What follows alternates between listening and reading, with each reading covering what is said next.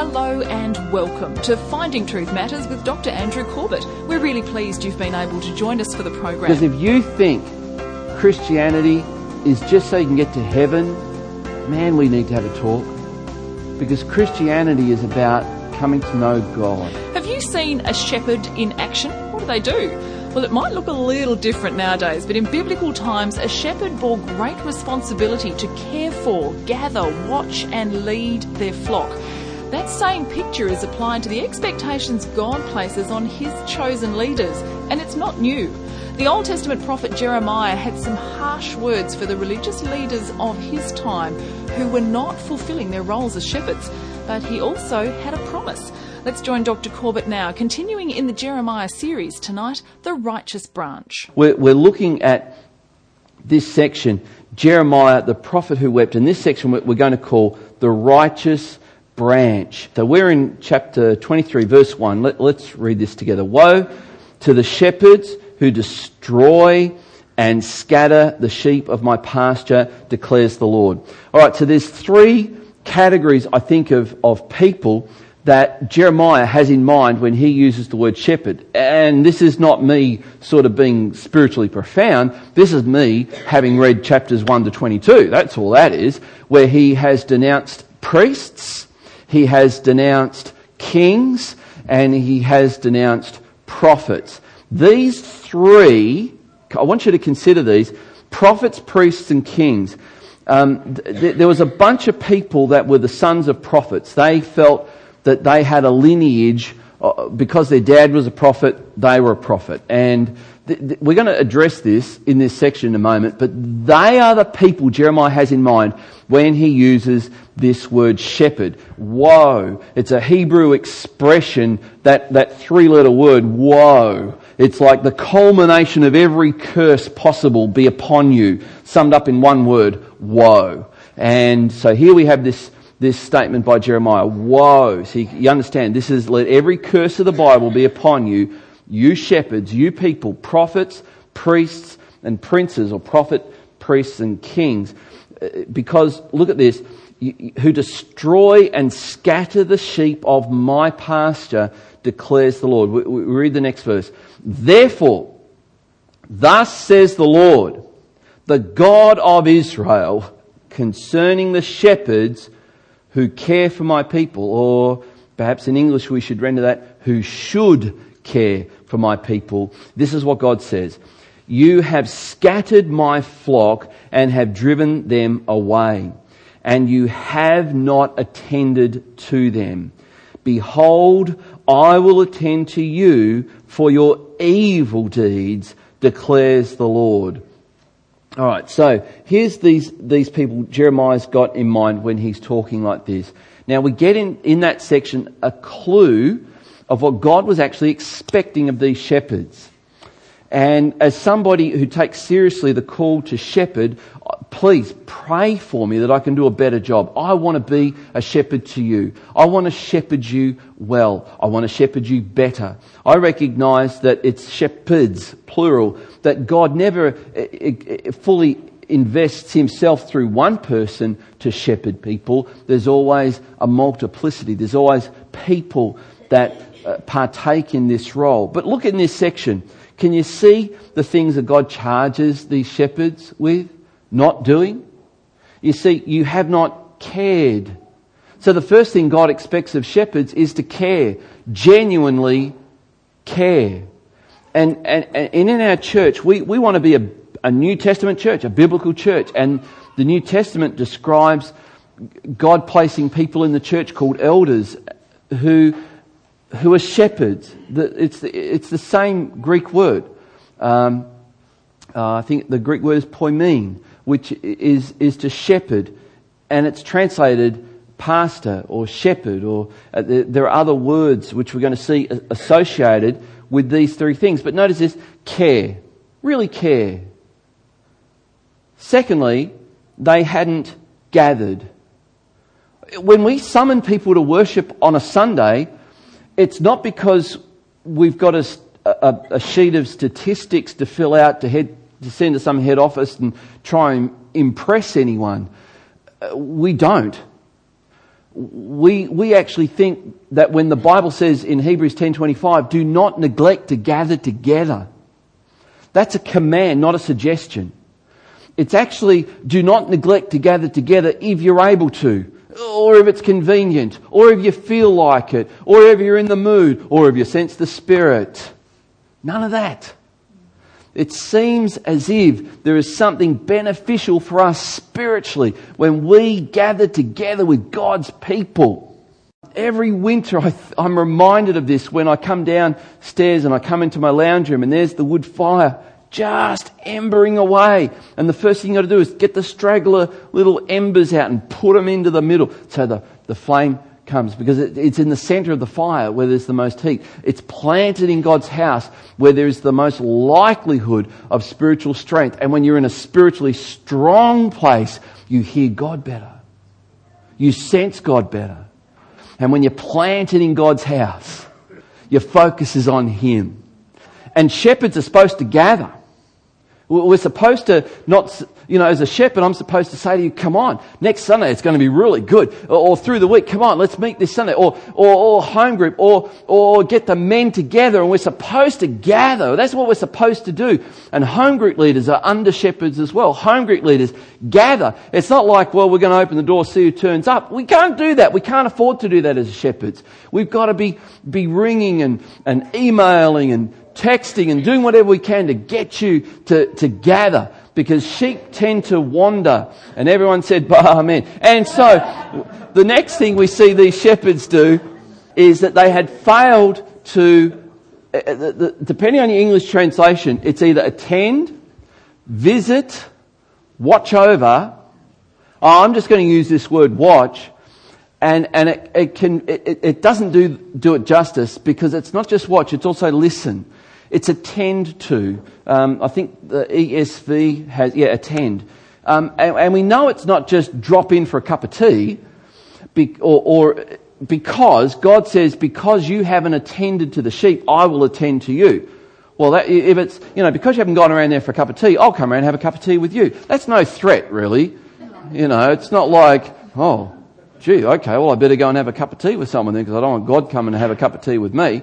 That's obviously not what it means when it says visit or, or attend. In, in the, um, just the post-Reformation period, there was uh, a, uh, I, I, believe a, a Scottish pastor. But this is what he did. He had 1,500 people in his congregation. 1,500 people.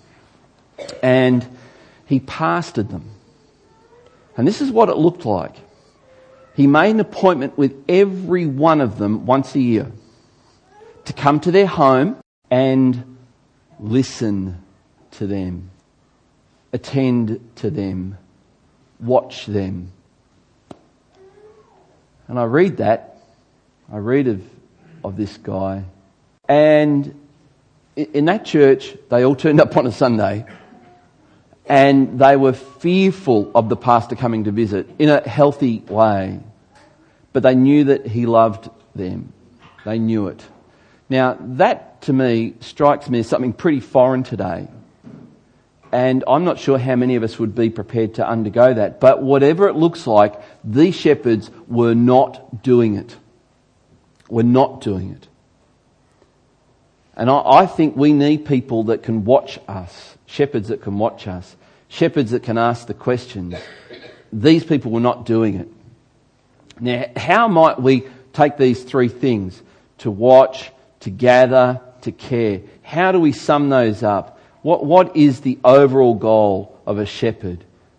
Because for some who either don't know me very well or don't know us as a church very well, they may think our goal is just to get more people. And that's like no way. That is just not, you just don't know me or our church very well at all. Here is our goal. It is to lead more people into worship. And that's what God wanted of the prophets, the priests, and the kings, to bring people to worship. Now, what do we mean by worship? Do we mean singing uh, songs? Well, we might, but that's not all it means. It means an, an utter devotion to God. That's what it means. It means where you're focused on God. Worship is an act of surrender. However you express it. And so when we read in the book of Acts that the apostles and the, the, the first apostles and prophets were, were able to, to shepherd the sheep, having Jesus just spoken to Peter, and you can imagine the, the tingling going down his spine as Jesus charged him three times care for my sheep, tend to my lambs, love my sheep. John uh, 21. You can imagine Peter going, okay, I'm called to be a shepherd. Everything I do is called to shepherd people. I've got to do this. And what does he do? Well, we read in Acts chapter 2, about verse 44, that as Peter shepherded the church, and we know on one day there were 3,000 people saved.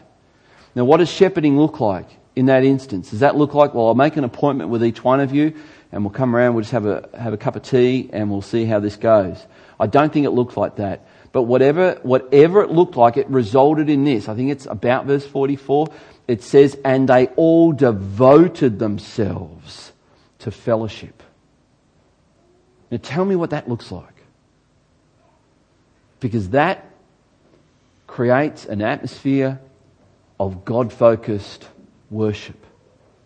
They devoted themselves to fellowship, the apostles' teaching, the breaking of bread, and to prayer.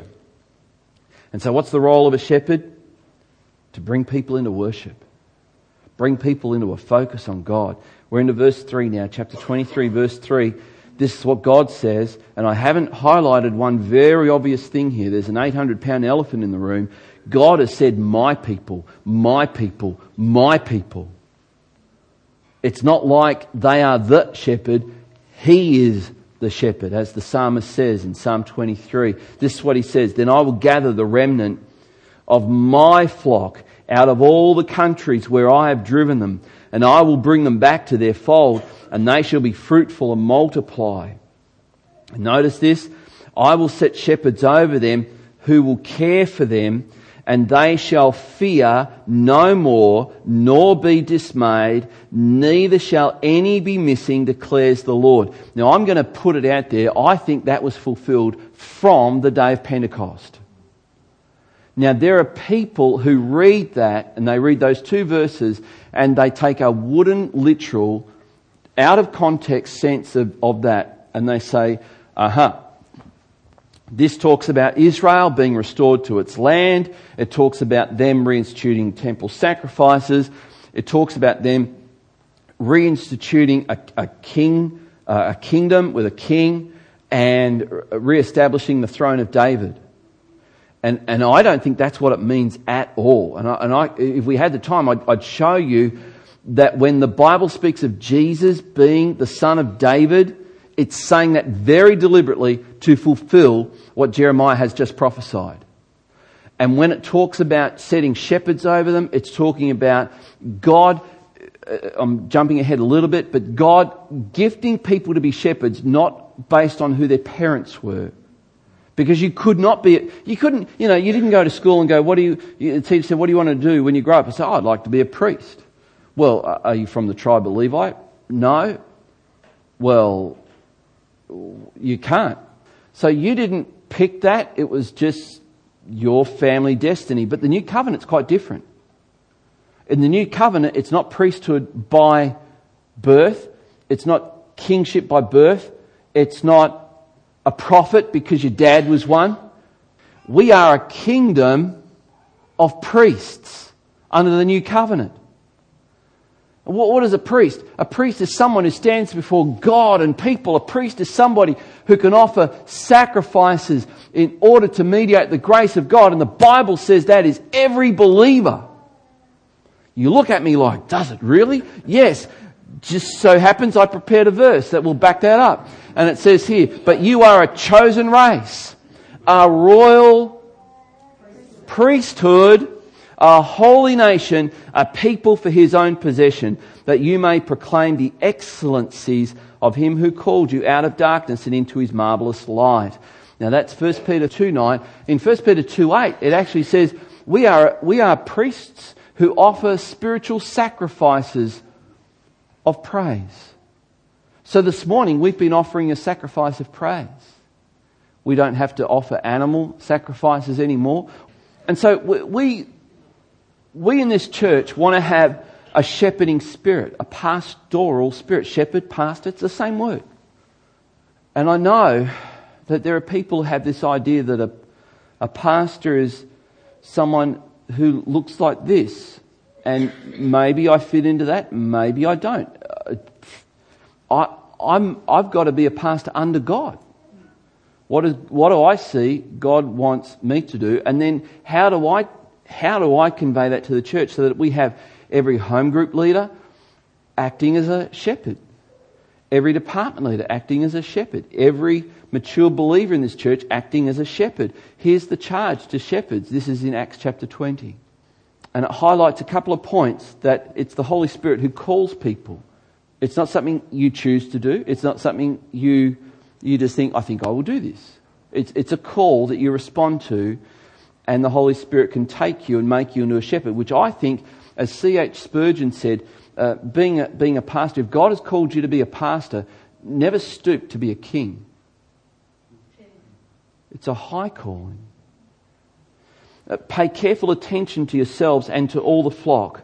There's that attention, attend, watch, listen, watch over, observe, attend, in which the Holy Spirit has made you overseers to care. There's that word, to care for the church of God, which he obtained with his own blood. Acts 20, verse 28. Now, what does Jeremiah do in light of all this? What is he saying to the prophets, the priests, and the kings? He's prophesying at a time when it's King Zedekiah. And Zedekiah is going to, King Zedekiah is going to be the king right through to the end of the book now. And this is what he says You guys have not done it. You have failed. You, you have failed to shepherd God's people. So now, as we prepare to come into verse 5, he's going to give us a glimpse. He's going to announce the Messiah. The Messiah will be shepherd king. In verse 5, it says this Behold, the days are coming, declares the Lord, when I will raise up for David a righteous branch. And he shall reign as king and deal wisely and shall execute justice and righteousness in the land if, if you have read your Bible through, you'll pick up little clues. There's, a, there's a, a story going on that sounds like this. After God created Adam and Eve and, and mankind unfolded, God, God wanted to give a picture of what covenant and redemption, covenant means an agreement between people and redemption means to rescue. He wanted to give a picture of what that looks like. So this is what he did. He, he chose a man from Babylon. His name was Abram uh, from the Ur of Chaldees. Chaldea, Chaldea is Babylon. And he chose this man, a Babylonian. And he, he, uh, he describes this in Ezekiel as, as an eagle swooping down and just picking up a twig, like a live snapped off bit of twig, and planting him in uh, the land that became Israel. So he planted this little tree. Well, that little tree had one son, so one branch, that one branch, um, Isaac uh, gave birth to Jacob and Esau. Esau was cut off, and Jacob had 12 sons, so we got 12 branches. This, this little trig's growing into a tree, and then the 12 sons, and then they, they, they have their children, and, and it says that they were about 400 or, so, or, or sorry, 70 uh, when they went down to Egypt. And then from the 70, we, we then, the next number we get is 600,000 where it says it was 600,000 that came out on the night of the Exodus. And so this tree is now like, wow, this is a, a very tr- tree. This is a developing tree. And that tree is, is planted in the land of Israel. And we read of that tree being, getting the name David put on it. And that tree becomes David. And, and God describes that tree as to David, this will grow and this will be established in the ground. It will last forever.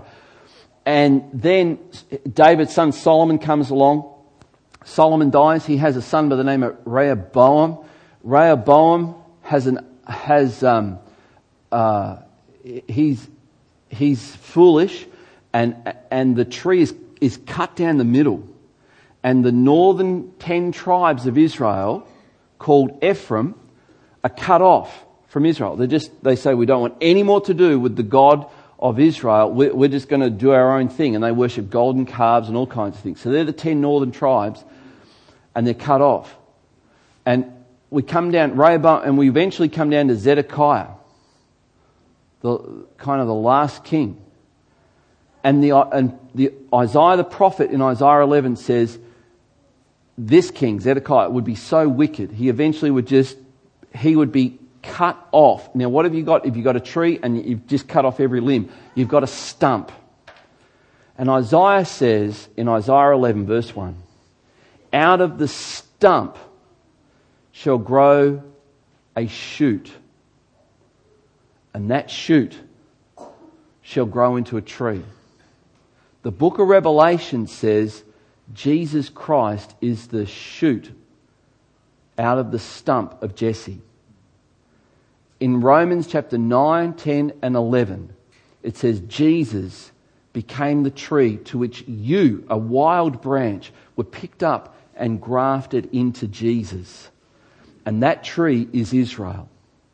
And the Bible calls us the true Israel of God, Galatians chapter 6. And so when Jeremiah talks about uniting all of the house of Israel, when Romans talks about all Israel shall be saved, it's all of those in Christ shall ultimately be saved. So this expression, the righteous branch, is what is being referred to. In verse 6, in his days, Judah will be saved and Israel will dwell securely. And this is the name by which he will be called. The Lord, and notice that that's capitals O-R-D, capital L, capital O, capital R, capital D. The translators, if you've got that in your Bible, the translators are trying to tell you something. This is not capital L, small o, small r, small d. This is capitals, small caps. That's because that in the Hebrew is the word Yahweh. Or if we were to pronounce it with a Hebrew accent, we'd say Yahweh. What Jeremiah is saying is this righteous branch will be God. He will be God. And He will be God is our righteousness. The Lord is our righteousness. Um, Yahweh Tsidkenu is the Hebrew. Yahweh Tsidkenu, the Lord our righteousness. Now, it says in 1 Corinthians chapter 1, um, verse 30, and because of him, you are in, uh, because the him is the Holy Spirit, because of him, you are in Christ Jesus, who became to us, notice what Jesus is? Jesus is wisdom from God, righteousness, God our righteousness. Exactly what Jeremiah prophesied, and sanctification and redemption. Jesus Christ is the righteous branch. Now, if you can get this, in order to come into heaven, and oh, I feel terrible even saying that, because if you think Christianity is just so you can get to heaven, man, we need to have a talk. Because Christianity is about coming to know God. And I'm sure that there are some people who've become Christians because they heard this is how you go to heaven. And I think if they also heard there actually is no God in heaven, they probably wouldn't be that fast. Because for them it's about heaven. It's not for me. It's about knowing God and loving God. And how many of us think it's not about the righteousness of Jesus, it's about how right I can make myself. And we whip ourselves, we beat ourselves, we do all we can to be right before our Father, who calls us, as Wendy said, his precious children. Isaiah 43, you are precious to me. How many of us get it? It's not about us. It's about Jesus. And I think some of us need to get this more than just a cute Bible memory verse. This verse keeps blood pumping through my veins. This verse keeps me in the ministry. This passage keeps me going. This verse, these two verses are profound. For by grace you have been saved through faith. Ephesians 2 8 and 9. And this is not your own doing, it is the will of God, not a result of works, so that no one may boast. So here's the question Jeremiah has just said to these kings, Josiah, who was the, the, the king when Jeremiah was called to be prophet, and he died at, at the time Jeremiah was called. And his son, uh, Jeconiah, who he calls in the previous section Coniah, one who did not look to God. And then his, his son, and now we have his, his uncle Zedekiah. These were kings that could not care. They did not care about God, they did not care about people. And Jeremiah says, God's going to send his own king. He's going to be a righteous king.